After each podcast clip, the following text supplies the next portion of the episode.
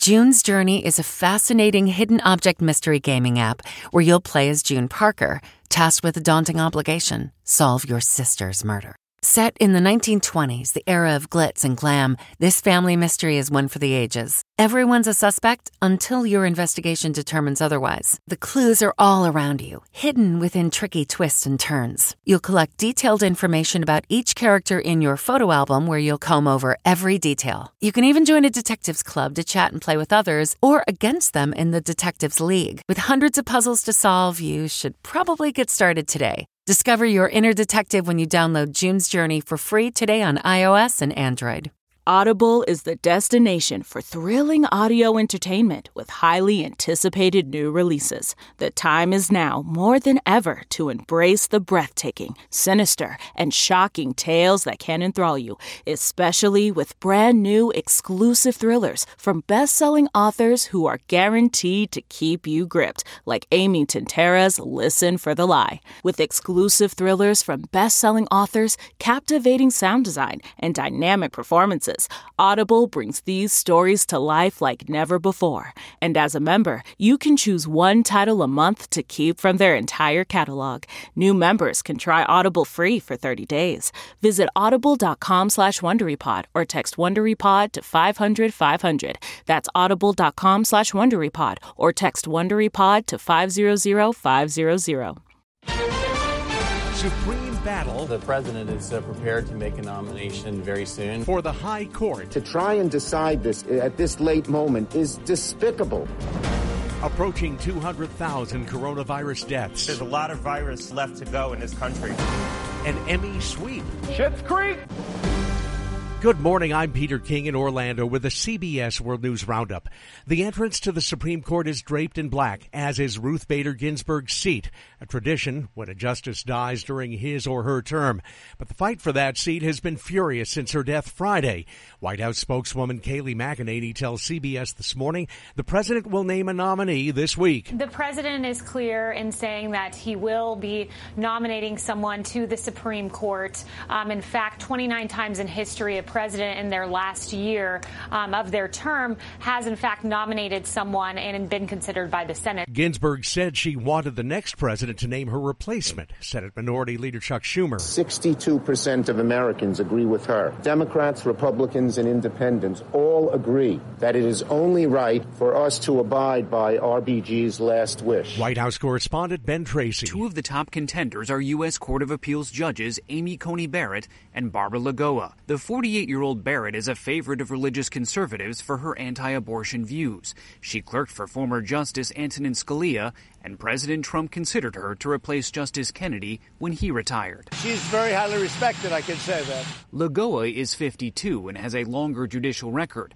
She is also a conservative as well as a first generation Cuban American from the key swing state of Florida. She's an extraordinary person. I've heard incredible things about her. I don't know her. To jam this nomination through the Senate is just an exercise in raw political power. Joe Biden said he expected President Trump to nominate someone, but appealed to Republican senators, imploring them not to vote on a nominee before the November election. Don't go there.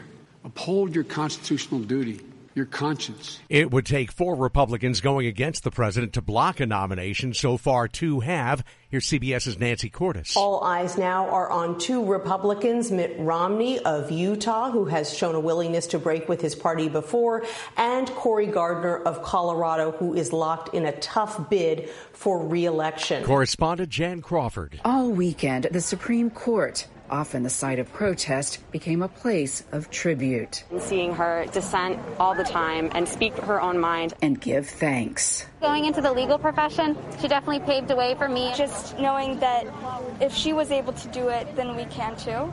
President Clinton nominated her to the High Court in 1993. She had the best judgment on when to work with others whenever she could and when to stand up when she couldn't stand it. The countdown clocks are ticking. Just eight days until the first debate, 43 days until Election Day. And our latest CBS News Battleground Tracker shows it's a close race in two key states. CBS News Deputy Director of Surveys Jennifer DePinto. In Texas, President Trump leads Biden by two points. But we do see a tightening of the race in Florida. Biden was ahead by six points there earlier this summer, but leads by just two points now. The U.S. is closing in on a number that was thought to be unfathomable when the pandemic began the 200,000 death mark expected to come today. Health officials still say face masks and social distancing are the best ways to prevent more deaths.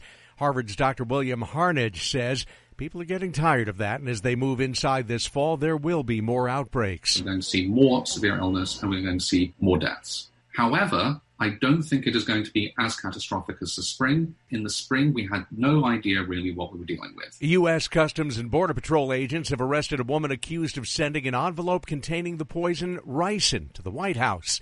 She was arrested while trying to enter the U.S. from Canada near Buffalo. The Royal Canadian Mounted Police say the letter came from Canada. The letter was intercepted before getting anywhere near the White House. Texas is bracing for Tropical Storm Beta. The National Hurricane Center says it's centered about 100 miles south of Galveston. Top winds at about 50. And while the rainfall forecast has been cut in half, Galveston County Judge Mark Henry says it's still a dangerous storm. The coastal surge combined with the freshwater rain, combined with the inability for those waters to recede, are our greatest concerns. Landfall is expected late tonight or early tomorrow between Galveston and Corpus Christi, with the storm then moving east.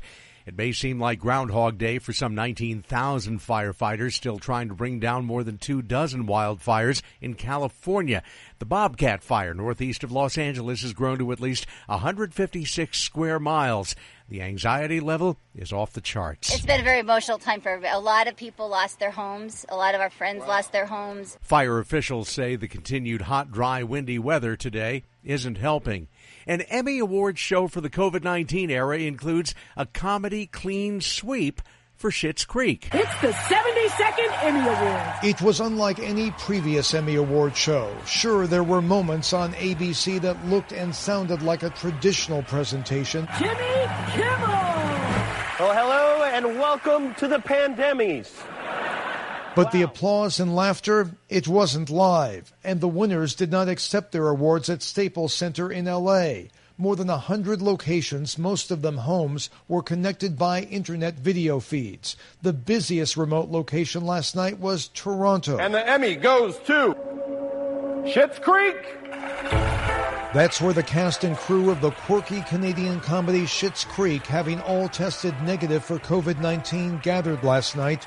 The first seven winners came from that show, as Schitt's Creek pulled off an historic sweep, winning every Emmy in the comedy categories. Succession. Succession won for Outstanding Drama, and Watchmen! It won Best Limited Series. Steve Futterman, CBS News, Los Angeles. At the U.S. Open in Mamaroneck, New York. The applause was for winner Bryson DeChambeau, who picks up his first major tournament win with his family watching the NBC telecast. I did it!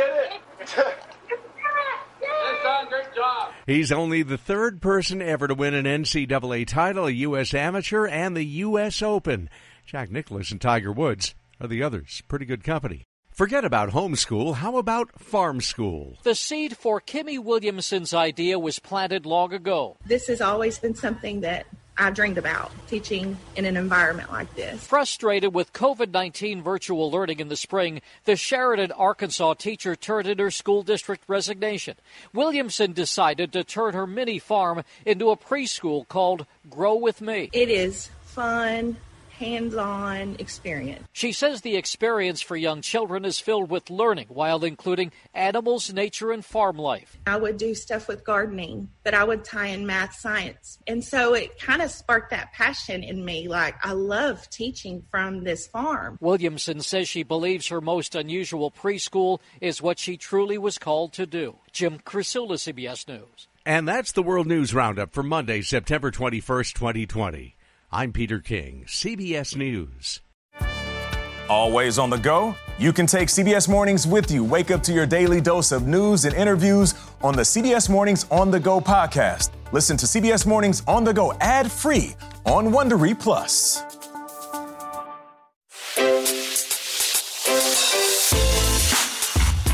Hi, this is Jill Schlesinger, CBS News business analyst, certified financial planner, and host of the Money Watch podcast. This is the show where your money is not scary and it's not boring. It is a show that's all about you.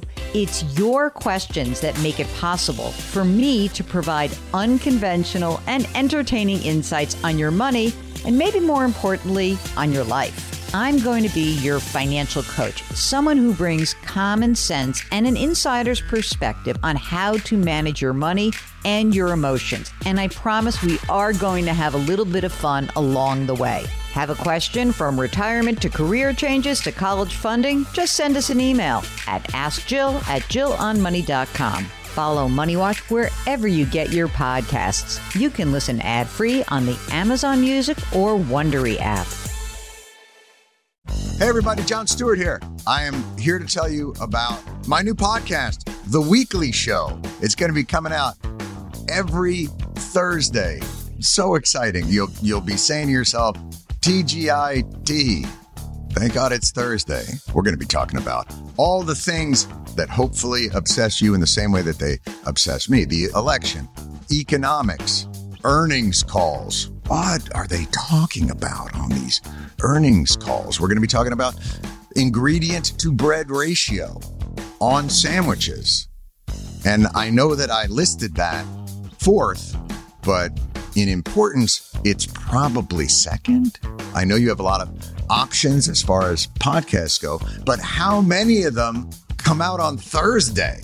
I mean, talk about innovative. Listen to the weekly show with Jon Stewart wherever you get your podcasts.